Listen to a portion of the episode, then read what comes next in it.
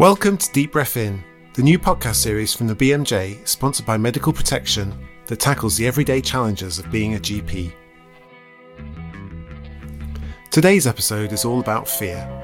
We're going to try and understand how fear affects our practice and what we can do about it. We'll hear from Iona Heath, the former RCGP president, and Danielle Ofri, author of several books about medical error and fear, and we'll also get some escapism at the end of the programme with our regular feature, Deep Breath Out.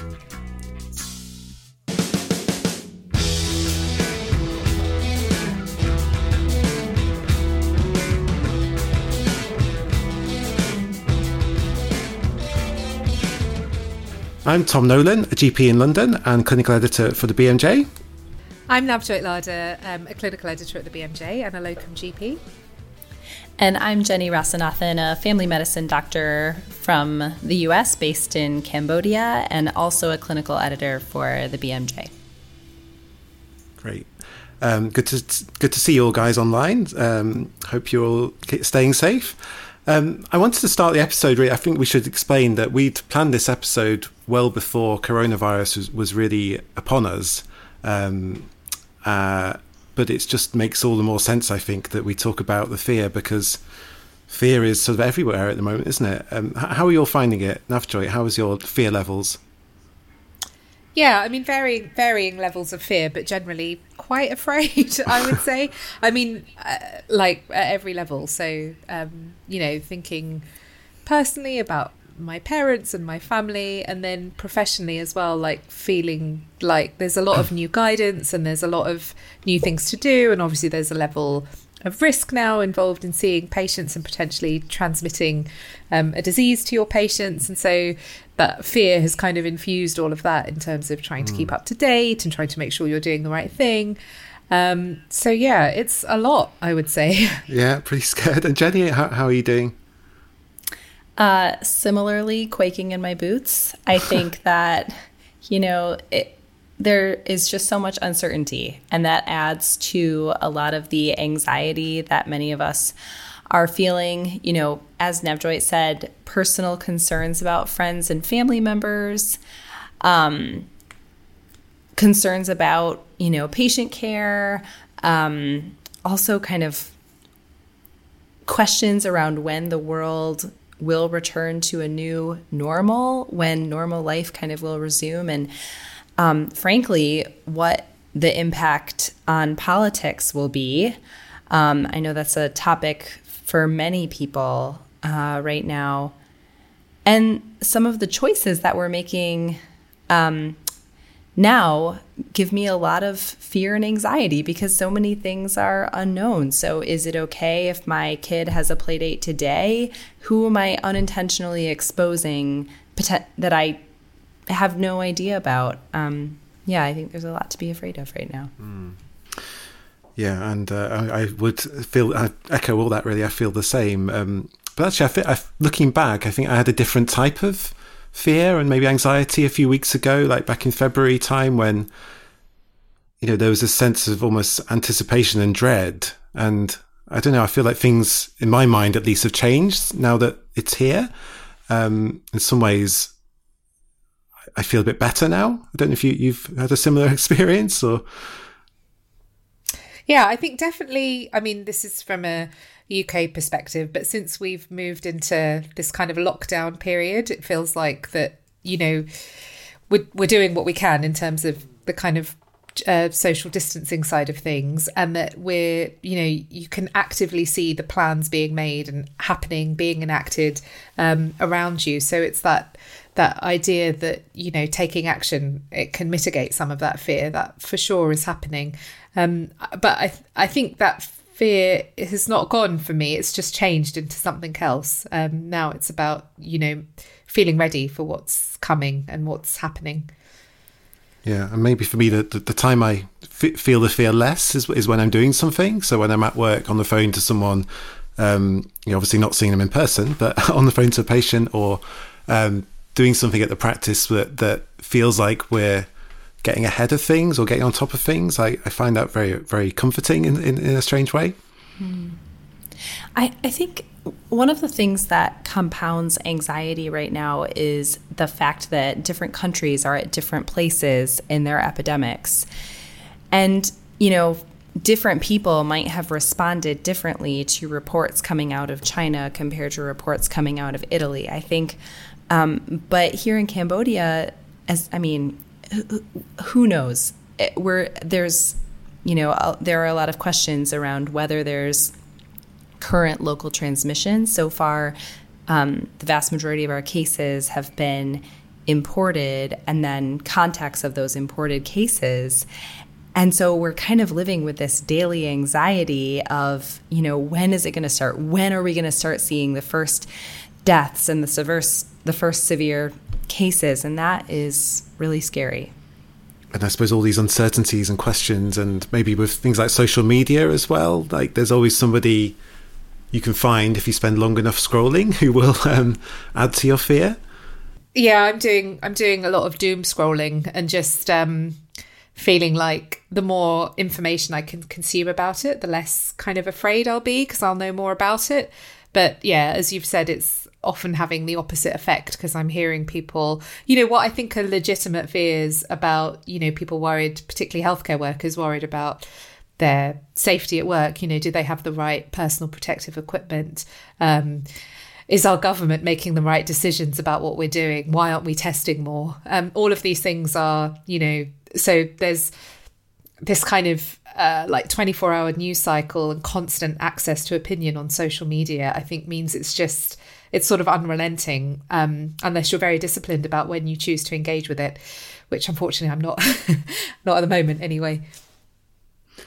So that's, um, we, I guess we've been talking about the sort of personal fear that I suppose everyone has at, at, the moment, you know, for family members or just about how everything seems to have changed you know, forever. Um, but there's also the professional fear, and, and that's when we come on to our interviews, what we're going to be kind of looking at a bit more closely. Because um, I guess the, the, the fears that you might have as a clinician trying to make the best decision with your patients is is greater than ever. Yeah, absolutely. I mean, I think there are so many levels to this. You know, there's am I making good decisions with respect to patients who potentially or likely or do have COVID? Am I making the right decisions with respect to my patients that I'm advising to stay home? So, all of us have probably had to um, come up with or have encountered or are enacting triage guidelines right now. And so there, you know, now more than ever, there is this um, fear or uncertainty about missing something. Um, and we spoke a little bit last time about, you know, teleconsultations and being relatively reassured about the quality of those visits. But I, I think there's a whole new level of decision making hap- decision making happening now and and having to weigh the risk of telling somebody to stay home um, for fear that they are exposed to coronavirus in the healthcare setting.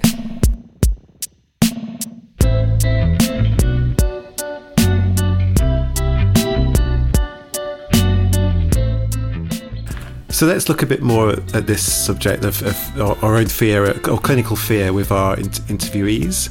Uh, we've got two angles coming up. Um, I talked to Iona Heath about where that fear kind of comes from, and then later we've got an interview that, that, that Jenny recorded with um, Danielle Ofri. And I spoke to Danielle about how we can try to mitigate the fear that we have of missing things in our patient encounters. So let's go to our first one now. So that's me talking to Iona Heath.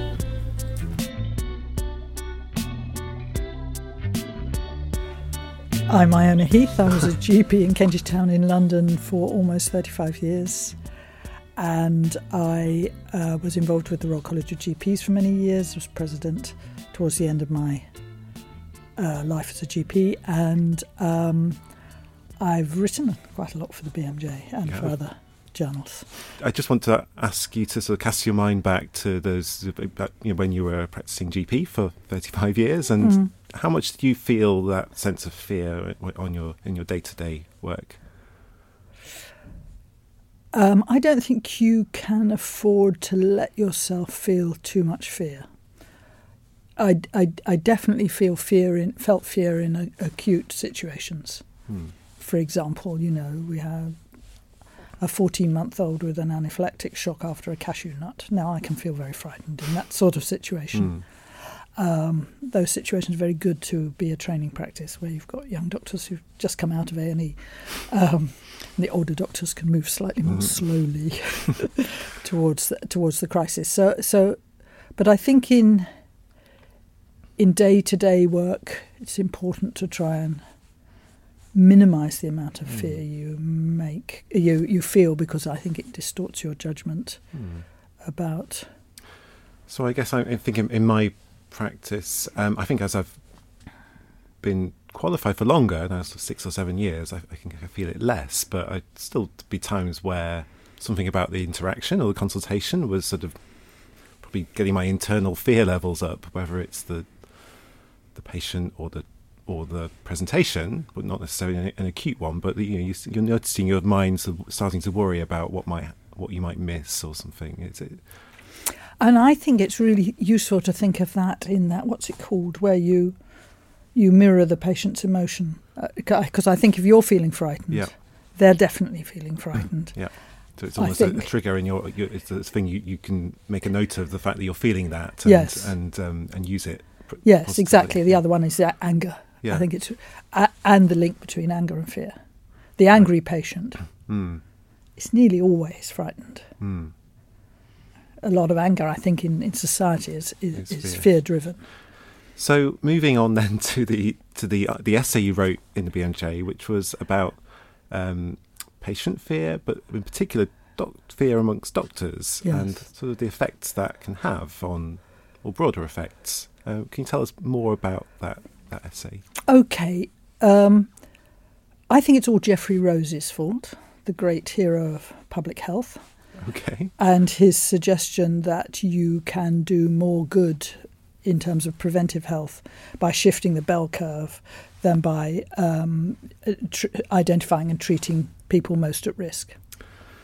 Okay, so maybe just unpick that a little bit because I'm already a little confused. So, so, in terms of the bell, what do you mean by shifting the bell curve? Well, if you take anything like blood sugar or hypertension, uh, blood cholesterol or uh, blood pressure, yeah. um, p- the population's values are distributed over a bell curve. Okay.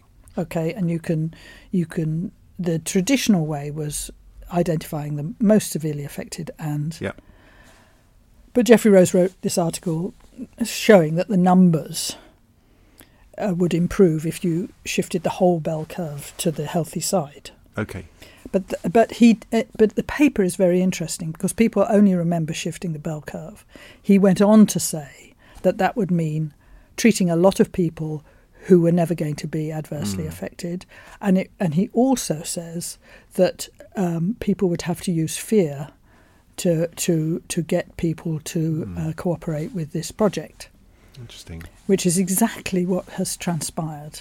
Okay. Um, uh, and when was that written? When, when was this paper published? Oh, just to get a sense of the 60s or 70s. Okay. So, and the consequences of that kind of emerged over the next few decades. Exactly. Really. Pharmaceutical industry yeah. thought, whoopee. Okay. Um, and the public public health sort of specialty also. I mean, we see a lot of fear amongst you know, have you had your cough for two weeks or uh, various things, and usually, I guess, around cancer and things like heart disease, where go and see your GP if X. Y- yes, is that is that all sort of down to that? Can we trace all that back? I think we that? can trace a lot of it back, yeah. uh, and I think um, that do- doctors have been frightened, hmm. and so they frighten patients in their turn. When I've talked to trainees on many occasions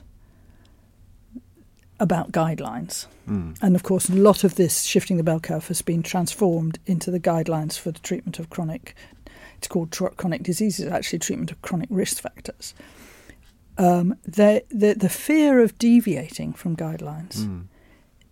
is huge. I mean, people think that if they deviate from a guideline, then next morning they'll be in the papers. I mean, this idea of because the fear of doctors is also linked to the public humiliation that goes on with, with, with doctors who are perceived to have hmm. made a mistake. Hmm.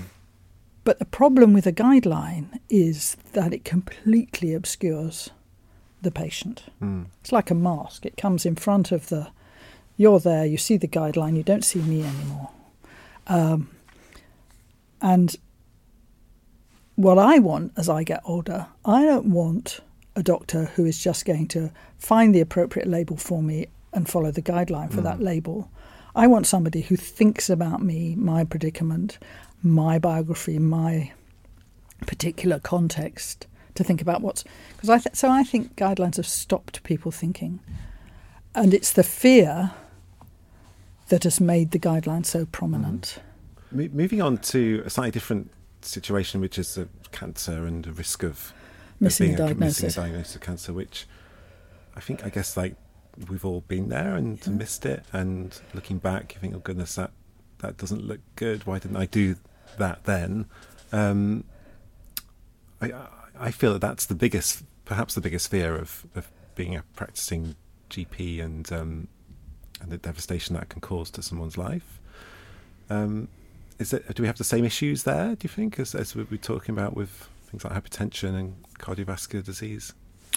Well, yes, well, we do and we don't. I think we don't. We do with cancer screening. I think we've got a real issue on mm. on how much fear we're propagating with cancer screening for limited benefit, hmm. very limited hmm. benefit. Um, so there's a whole fear agenda that's driving cancer screening, and fear is definitely used explicitly. Hmm. The fear of doctors about missing a new cancer diagnosis, I think, is an extremely genuine fear. Um, and we have allowed this um, expectation that you can get everything right at the first go. Almost without exception, I defy anybody to diagnose a brain tumour on their first presentation because the overlap with normal or such common symptoms is so huge. Unless they mm. got florid papilledema, mm. mm. you're going to miss it first time, and and and you've got to recognise that you're going to miss it. I think it just means that we all have to have very good safety netting. You know, never tell anybody there's nothing wrong with you, ever. Say, I don't think there's anything wrong with you. I think it's and, and have a theory. I, I think you have to have some sort of story to tell a patient about their symptoms that may or may not be appropriate, but it, it contains the hmm. symptoms. And then say, but if this is not what's happening, if you're not better in a week or obviously improving in a two days or a month, mm-hmm. you must come back Yeah. because we, we can't be certain at this stage and we have to let time show us what the answer is. Yeah. I think that story is telling things interesting. I, I'm terrible at making up stories on the spot, but I know that it's a really helpful thing to do. And I've got people I work with who are much better at that than I am. I wish I could. It's it's really a- it's, it's really I think th- well in a way I think the older you are the better because you have more symptoms in order to to make up stories around. So so I think that that's good and I think it's very important to use your own body as a sort of hmm. source of those of those stories. But the but the classical young doctor who says I don't know what's wrong with you but I know it's not serious. Now that is that is a mind-bogglingly stupid thing to say. um, Hey, I say that. I say all the time. No, no. I, I'm sure I have said that many times. But, but but it's it, it's absolutely hopeless. so in your essay, um, you talked about what what can actually help to reduce this fear, and you've said it's only within rela- relationships of trust that fear can in any way be contained. If the patient is afraid, if a patient is afraid, meets a doctor who's afraid, that's that's very difficult. But if if if both patient and doctor are in a a, a trusting relationship, so they they know each other, hmm. it's much easier to hold fear hmm. in a. And of course, then if you make a big mistake, then you blow that whole fear. But even even when you do make a mistake, it's amazing how, if you've known the patient for a long time, they're they're, they're prepared to forgive you mm. to an extraordinary extent, really, because they know you've kind of demonstrated over the years that you you're trying and you've done doing your best. And and I think that one of the unfortunate things for the current generation, well, since we since we stopped doing being responsible for out of hours, when I retired, the number of people who remembered me climbing up to a fifth floor flat when I was pregnant to see a baby in the middle of the night, you know, the, all these mm. stories mm. that I had long since forgotten, but that's what they mm. remembered, and, and and so that that produced a legacy of trust that it's much harder for the mm. current generation of GPs to generate. Because mm. I mean, we were we were reaping the benefits of doctors who did 24 hours a day. You know, who were always on call mm. in in the 50s and 60s, and then and then then we were at least doing our own, and now nothing. Mm. And so it's it's harder. I think it's harder to get into that that situation where you sort of build up this this credit um, with with individual patients that that is very because I think because I heard an American expert on um, litigation talking at a conference once, and he said this has made such a, he was a vile man, but he made he made this point that stuck with me all the time. He says that most people who sue their doctors have decided to sue them before anything goes wrong. So, you know, they they think they've decided this person is a arrogant bastard and that they you know who doesn't listen to them and is mm. just being cavalier. And they've built up a resentment. So what so the most important antidote is to build a relationship with the patient. So there we go. Um, and that's given me an idea, I think, actually. I, I, we can start making masks out of uh, guidelines. What do you think? Iona Heath would approve. Except that we don't have any guidelines on how to address the crisis. So, well, what guidelines true. are we crumbling up into face masks? I don't know. I can think of a few, but I won't. I won't say. um, so um, let's go through some of that then uh, I think the first thing that struck me right at the beginning of the interview, which I say I should say we recorded, you know, really as coronavirus was breaking, so it, um, it's probably why we didn't obviously mention coronavirus at all there. But I think a lot of it's still relevant. Um, yeah, she said that you can't let yourself feel too much fear, and because it distorts judgment. Um, do you agree with that, Navjoyt? I mean, I, I wouldn't disagree with Iona Heath. I don't think, um, and I, I could totally oh, see oh, how how fear can um, distort the decisions you make in the care of your patients. But I think, you know, applying that to what we're living through right now, I think that just seems superhuman to be able to do that. I, I think there's a line between, um, you know, during a consultation, you clearly don't want to transfer your fear to a patient or to, you know, convey too too much of that.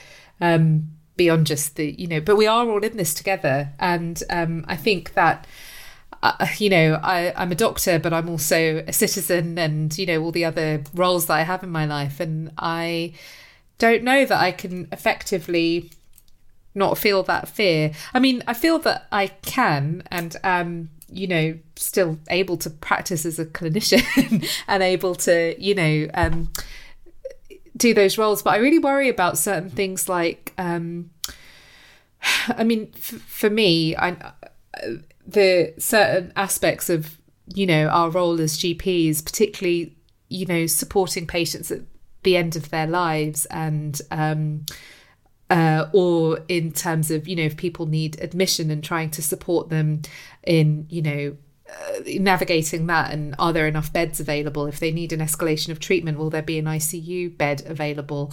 Um, if they if it looks like they're going to die at home, you know, making that happen. I think there is a lot of fear around that and uncertainty about, you know, what resources will be available, what that will look like, and how it will all um, play out. That, um, you know, I really worry about sort of navigating that when the time comes. I would hope that I could be professional, um, and I'm sure I'm sure I can. As we were talking about before, you know, when you're in action mode, often you know those skills kick in. I had um, it's I had a call from a paramedic yesterday um, about a patient who clearly needed admitting to hospital, and, and under any circumstance, any other circumstances, would be admitted to hospital or at least taken. Um, but they were, you could tell the fear that they they were so torn that they felt they shouldn't be taking sick patients to hospital because there weren't enough, you know, there weren't any beds. Um, yeah, it was terrible. So, you know, fear to me seems like the appropriate response in that situation. Like, and I, I don't see as how you can escape that. Uh, yeah.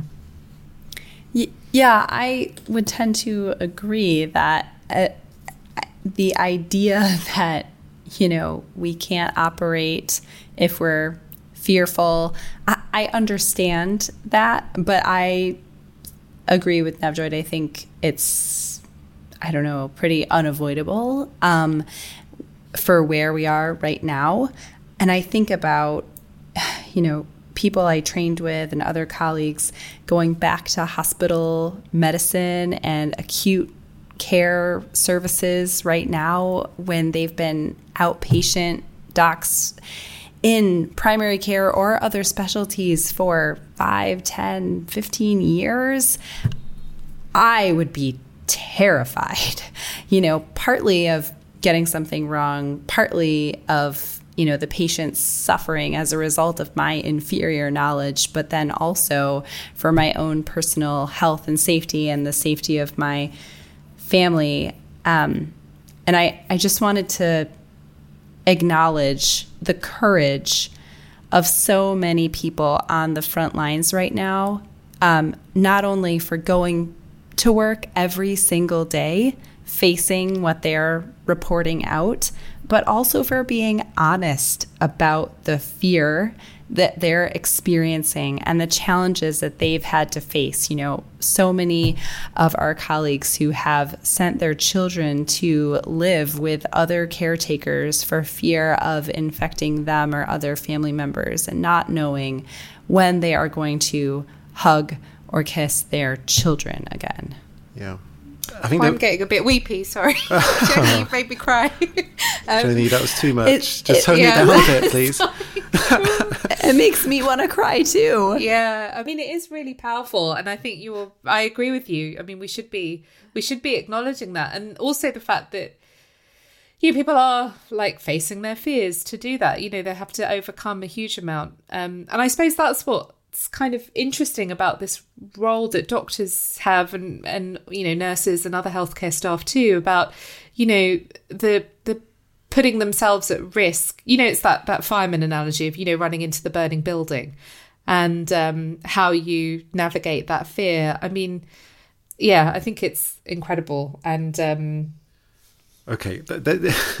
Shall we Sorry, bring it I'm back? getting no, a bit- we're- getting a bit overwhelmed. Come on, guys. um, if we just come back to a couple of other points, which I, you know, before we move on to the second interview, I think be just um, interested to hear your thoughts on these two parts of uh, Iona's um, interview. One was about you know shifting the bell curve. I know it sounds a bit abstract. Maybe we're sort of too busy to be worrying about such concepts, but you know we hear all about flattening the curve, don't we? But um, less about shifting the bell curve, and it made me think about shielding. So I don't know if you've sort of heard about shielding, Jenny. It's um, of I think one and a half million people roughly in the UK have have have been sh- are being shielded, which means basically they're they can't leave their homes and they're being sent food packages and other things to Uh, enable them to stay in their homes. And um, Yep, socially isolate or physically yeah, isolating the most vulnerable. Exactly, to, to- but to an extreme degree. Um, and, I, and it just made me wonder that you know I guess this is a, a group of people who are probably never going to get coronavirus, and we're using fear as a means of of um, of enabling this um, this, this policy. it's interesting, isn't it? How much how much does fear have a role to play, or you know, this kind of caution in um, driving policy that we make? I feel like without it, we wouldn't be able to, you know, all, all the things that are happening, that these big changes in society wouldn't be possible without fear.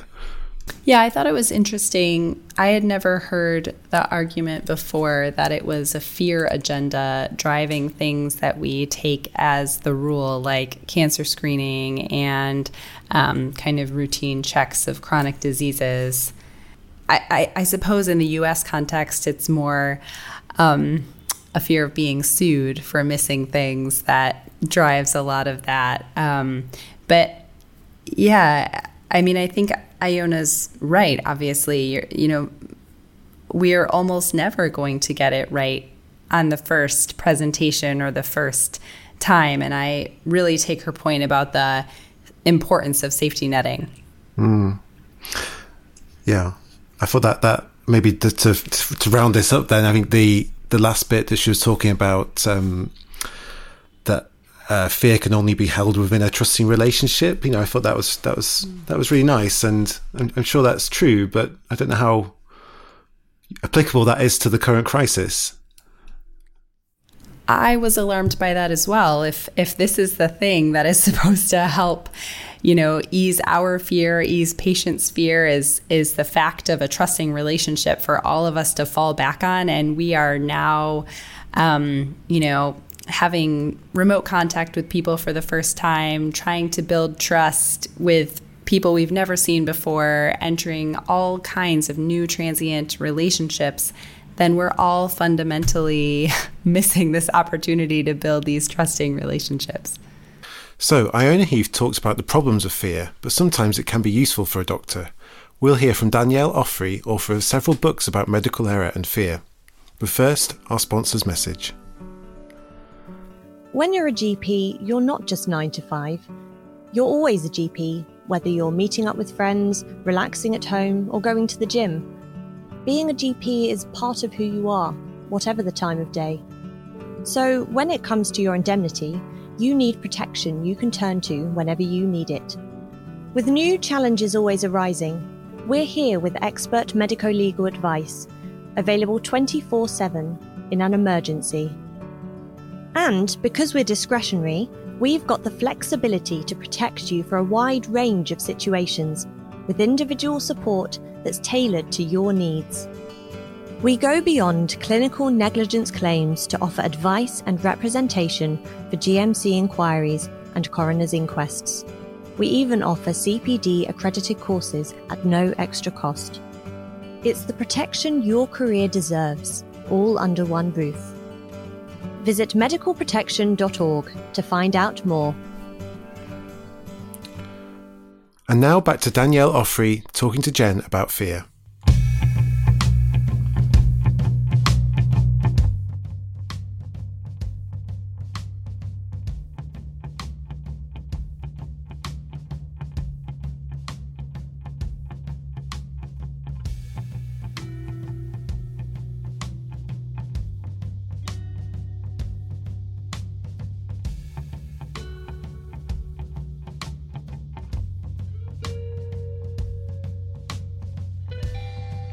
Name is Danielle Ofri, and I am an internist, a general primary care doctor at Bellevue Hospital in New York City.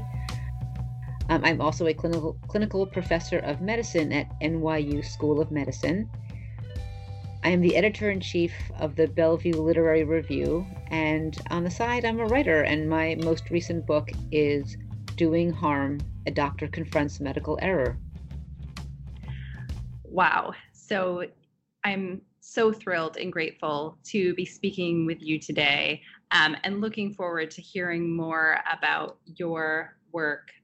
So, Tom and Navjoyt and I were hoping to pick your brain a little bit about your interpretation of fear as a clinician. Um, for anyone who hasn't seen Danielle's amazing TED Talk, she explores this idea that fear is in some ways necessary to keep a healthy respect of the human lives that we're trying to save or care for, while at the same time needing to manage fear when it can get out of hand. Can you say more about how you think most physicians experience fear and how it manifests for most of us?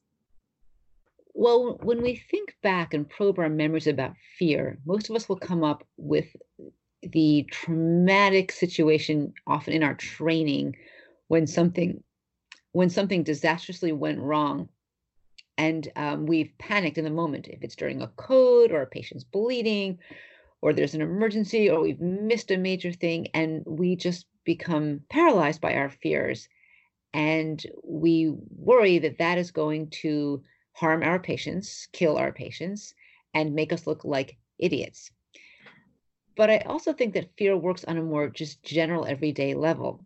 You know, my last patient of the day came in four hours late. Mm. Um, we, you know, shouldn't see they came late.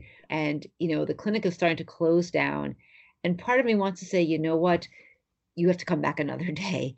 But part of me is afraid that something, one of these balls will be dropped. There's 25 balls in the and I just and, and I want to go home. My kids are waiting, my family's waiting, the nurses want to leave but there's this fear that disaster could happen mm-hmm. if I don't cross every T and dot every I. So I, I believe it's sort of a sort of animating impulse of how we work.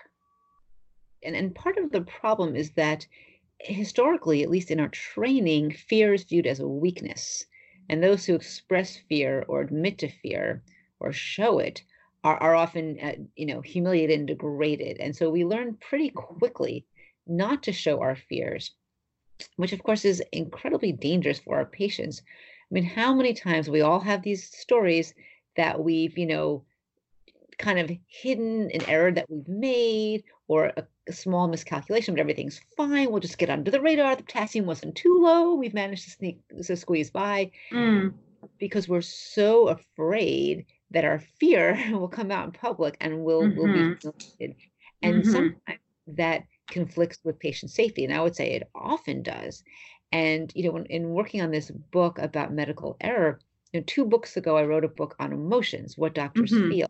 And in some ways, I'm writing partially the same book again because the fear mm. factor is what keeps most medical errors hidden. And I would mm. posit, though I don't have data, that the vast majority of near miss errors um, which I think is the largest pool of potential harms to our patients, remain hidden because nobody wants to fess up to an almost error, especially if no harm occurred. And even if the mm. harm was mild, we keep it hidden.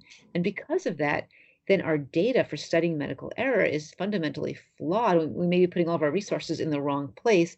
Right. And, and we don't really want to address this fear side because it's kind of squishy and unscientific and doesn't, yeah. you know, code that in a spreadsheet or a bar graph. So I think these things are interrelated. And I wonder if there's a parallel here um, with saying sorry, where it used to be, you know, anyone, any physician apologizing was essentially admitting wrongdoing or admitting guilt, whereas now we know that it's much better for everybody involved and in terms of lawsuits that are brought in the case of the United States or other litigious societies, if actually physicians apologize. Is is does that come into play at all in this, Danielle?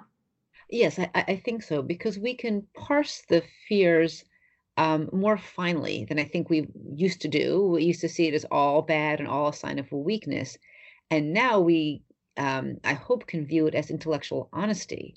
And mm. you know, in studies of, of patients, at least, um, you know, in theoretical situations where they're given situations where their doctors have made an error and whether or not the do- doctor you know owns up to it and tells the error the patient about the error patients are more likely to stay with their doctor if they admit the error because they mm-hmm. feel they can trust them because mm-hmm. if my doctor tells me ooh what went wrong then i know i'm safe in the future because something else goes wrong they'll tell me mm-hmm. and, and i think the same can be said on the larger level if we start to you know admit when we're afraid um, and when we are at risk of doing suboptimal medicine um, that can be viewed as courageous um, mm-hmm. and not a sign of weakness.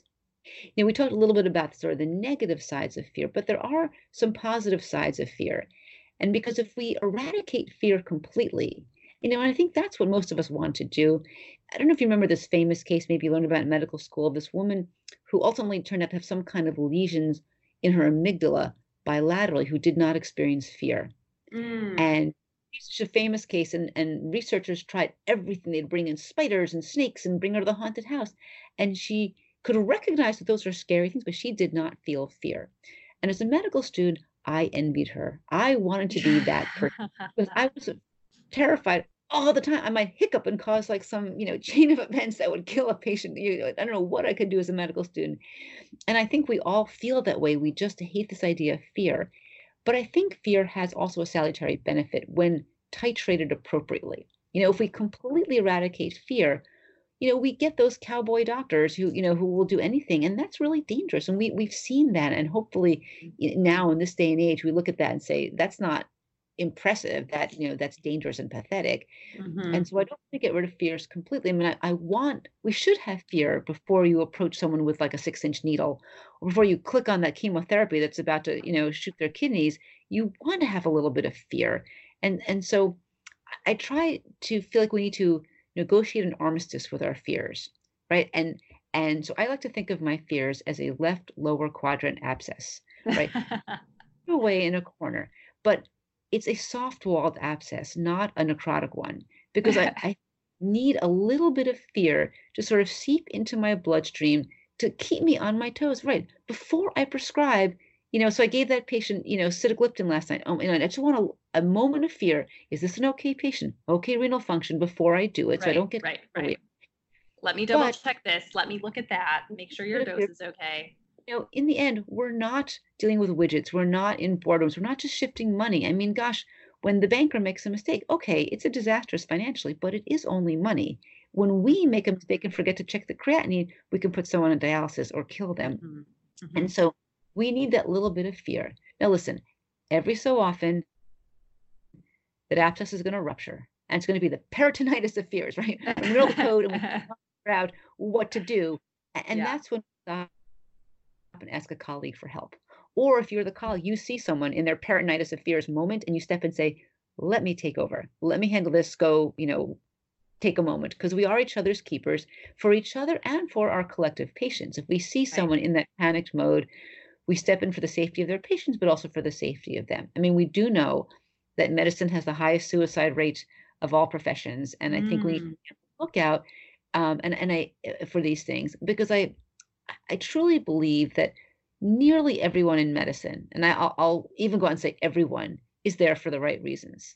I mean, mm. the medicine for the glory or the money now, right? You can get an and make a lot more money, not get vomit on your shoes for for decades. So those folks have been weeded out, right? So most people are here, and even the most jaded people, or the you know the the dermatologist driving Lamborghinis, even those folks, I think, still went into the profession for the right reasons and still mm-hmm. want their patients.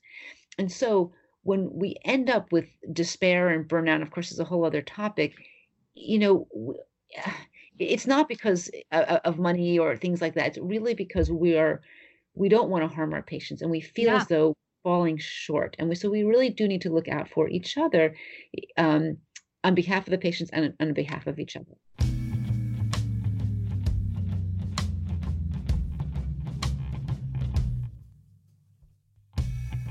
So thanks, Jane. That was that was really interesting and really interesting, slightly, slightly different point of view, really, wasn't it? Or at least framed in a different way about um, you know the fear being a necessary thing, like you said, the positive sides of fear.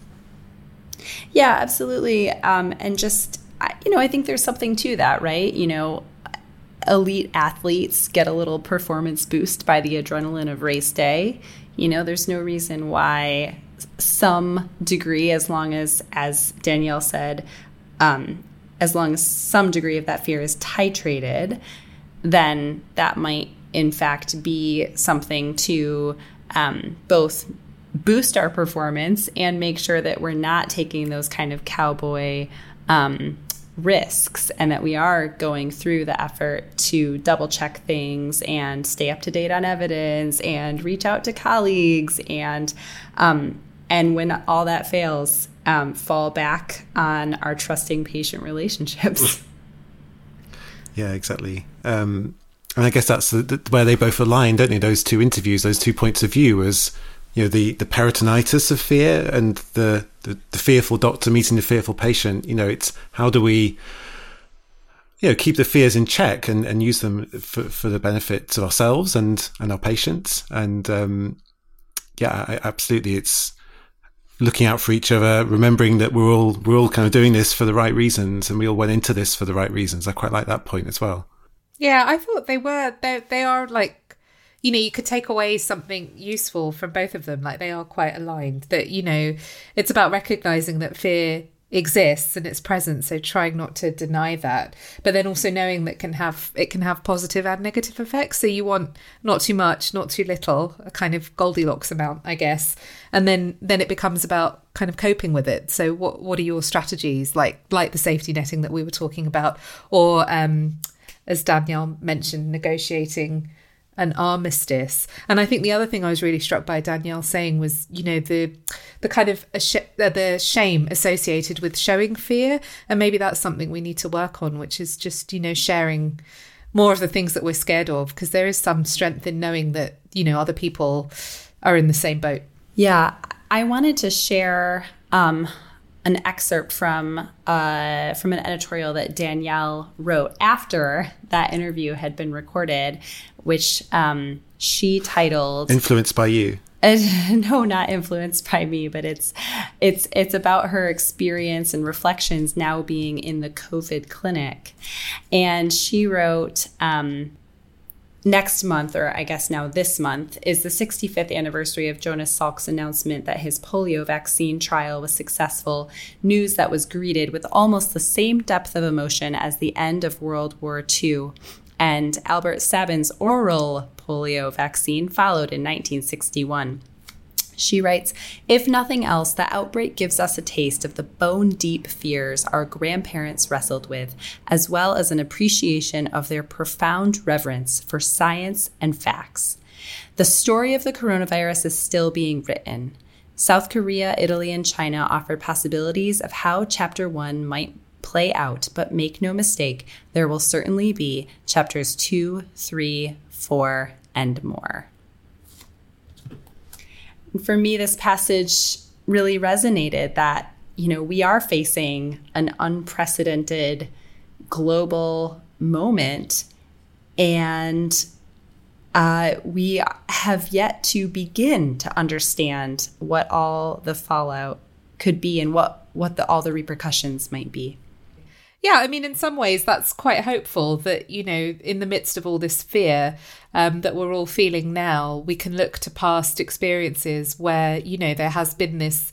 Um, hope and joy of, of finding um, a solution to the problems. There are some hopeful stories coming out of the global pandemic that we also need to recognize the way that people are communicating more and more globally, um, the way that people are coming together, crowdsourcing solutions, engineering innovative approaches, um, re kind of remaking factories in the service of everybody's effort.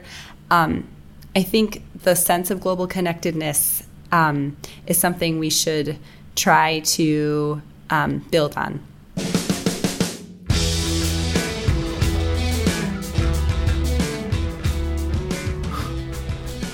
Thanks to Danielle and Iona.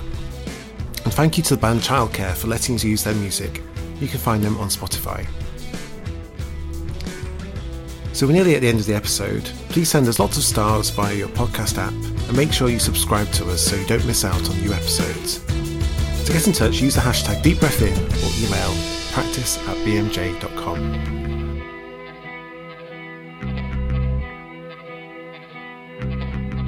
We'll leave you with our deep breath out, where we end the show with a bit of escapism to restore some order to our crowded minds. Today we're going to hear the sound of the bees from Brockwell Park Surgery, where I work. Last year, Philip Lingard, a GP at the practice, brought his swarm of bees to stay in our garden. It's been a great talking point at the practice, and it's so nice to go into the garden and see the bees at work.